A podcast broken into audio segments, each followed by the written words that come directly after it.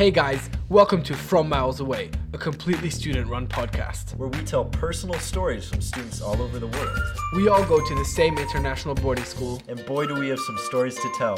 so stay sustainable, open minded, and give our podcast a try. Welcome to another episode of our podcast from Miles Away. And today in studio, I have a special guest with me. Introduce yourself. Um, I am Soba from Sierra Leone, um, from the tribe of Mende and uh, Sherbro, um, if you know it locally. But then my name basically means fourth son. And yeah, I'm very pleased to be on your show. Oh, it's it's pretty interesting how a lot of uh, African names have uh, a certain meaning. To like example, I've I've heard a lot of names where they have a special meaning. How does that special meaning relate to you as a person? Um, well, in our tradition, basically, um, everyone, every son gets, like, every child gets a name according to when they were born. Like, the first son is always Cho, and the second ch- son is always um, uh, Edward or Bami, and the third son is always um, Boima. Right? And I'm the fourth son, so I'm Saba. And then if there was a fifth son, he would be called Baki. Wow, that's interesting. Yeah. Okay, so uh, tell us a little bit about your country. I mean, Sierra Leone. What should we look for? Um, well, normally, um, I think that people have this preconception of Sierra Leone as it's only a place where the Ebola has struck or Yeah. where the um, we where we had war for two years during 1998 to 2000. But it's more than that. I think there's a lot more that people don't know about Sierra Leone. From the name of itself, Sierra Leone, how it came to be. Um, It's originally from the Portuguese word Sierra Leoa, meaning Yeah. lion mountains. So, like, it was founded by Pedro da Sintra in the 1800s. So, he came to the shores of Sierra Leone, and then it was raining and it was stormy. So, he heard the thunder and looked up into the lion mountains. Yeah. So, he was, it sounded like a roaring lion. So, he gave the name to the place um, Sierra Leone, meaning lion mountains.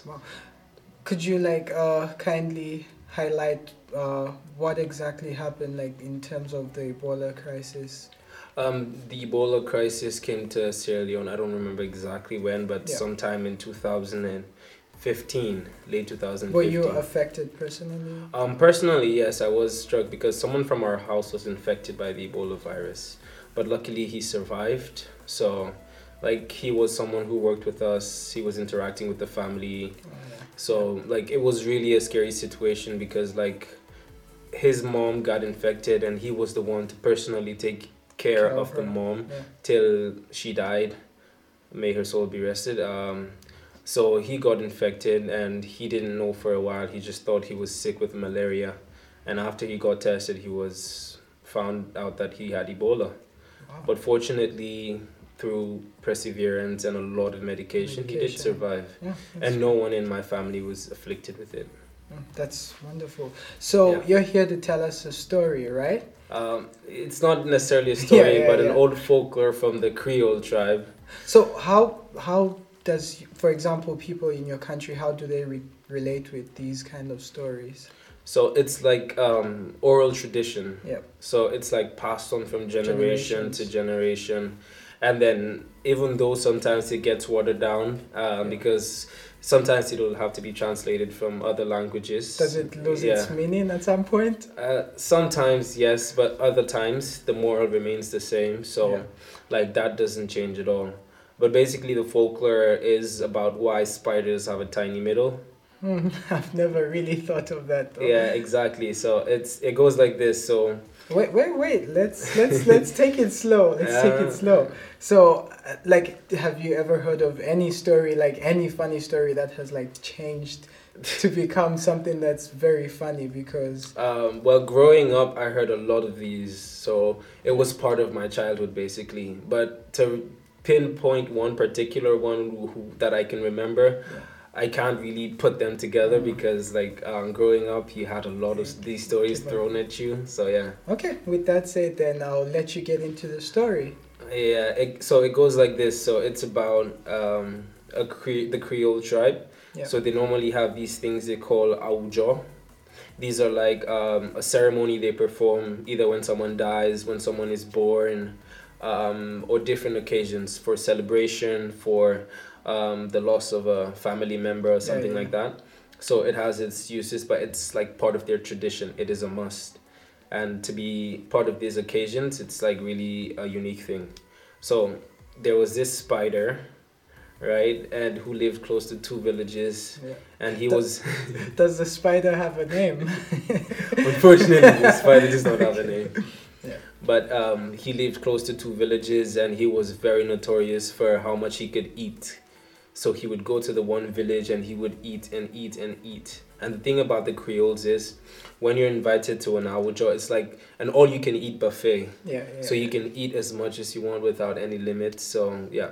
So he went to both villages all the time and he was very notorious. Whenever they saw him coming, people knew he was coming for the food. so he had two sons.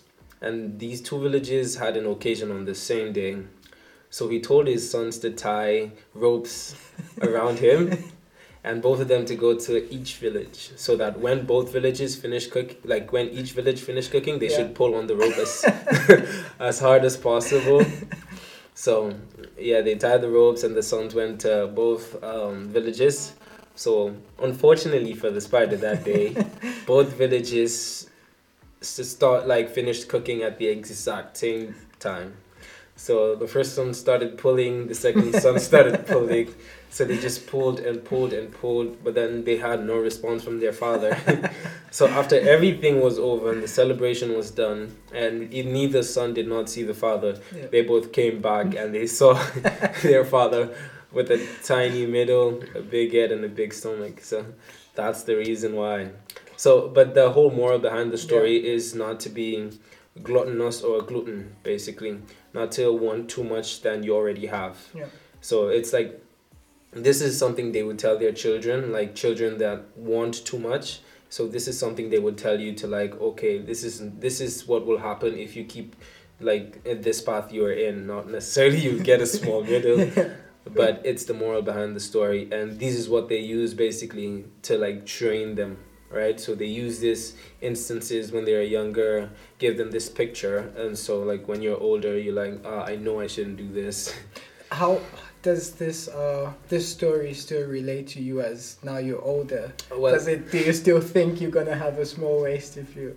Well, generally, I don't necessarily think I will have a small waist, but the uh, moral behind the story still applies. Yeah. I think that um, you will want something all the time, but it doesn't necessarily mean you should like want everything at the same time. Yeah. Yeah, I think you should make conscious choices about what you want and what you need. I think to get the like distinction between these two is the main goal because what you need is more important than one, what you want. And if you get what you need, then your wants are just like a human like a human desire basically. That's interesting. Yeah. Wow. Anything else you want to share? Um, I I would say there's a lot I would like to share Yeah. because I could tell you all about Sierra Leone. we could talk all night, but I'm just gonna say Sierra Leone is a place I grew up in. So I I've loved every single single second I spent there, and I I feel sad sometimes when I left and Yeah, the, yeah. I ask people what do you know about Sierra Leone. They're like, oh, Sierra Leone was struck by the Ebola in Yeah, it's just 2017. bad picture that's Yeah. And then, or you guys had war in 1999 to 2000. I'm like, but have you heard about all the rich culture, the dancing, the traditional affairs we have? Like, I used to, I spend my Christmas every single year, like in the provinces, in the Yeah. village, right? And to live there basically is just an enriching experience. How's it different uh, compared to where you are right now? The two different experiences. It's exactly the opposite, right? So like when we go back home, like basically you're like we're treated like kings because yeah, they don't see what we have and like back home then you learn to value the things you have because like you don't normally see people with them, right? But coming here it's like the complete opposite of that Yeah, yeah, yeah. but it's also a really culturally like enriching, Enriching. yeah so i'm like really grateful for the opportunity to be here and i'm learning so much about different cultures and i'm teaching a lot of people about my My culture, culture. as well So like I'm really enjoying that part. But on the basis of academics, how's this different from your country in terms? Do you have like studies that are re- related to tradition and all these things? yeah, I used to study Creole as a subject, and we used to do performing arts. So is it uh, is Creole a language too? So, It is a yeah. language, yeah. It's like the language everyone speaks, yeah. So basically, um, it's, it was part of the subject, but then performing arts is Yeah. like they teach you local music, about local musical instruments, local dance, and then each year, your class will get to do a performance. If it's maybe you take up a local writers Yeah, like yeah. work and act it out, or you make a drama performance or you dance or you sing or you play the drums Yeah. something like that and it is i'm telling you absolutely beautiful So there you have it, ladies and gentlemen. Sierra Leone, a place to be. a place to be. So uh, thank you for joining us in this episode, and yeah, we hope to see you next time. yes Thank you. thank you So thank you for tuning into this episode. Stay tuned because there's still more to come. yeah thank you guys for having me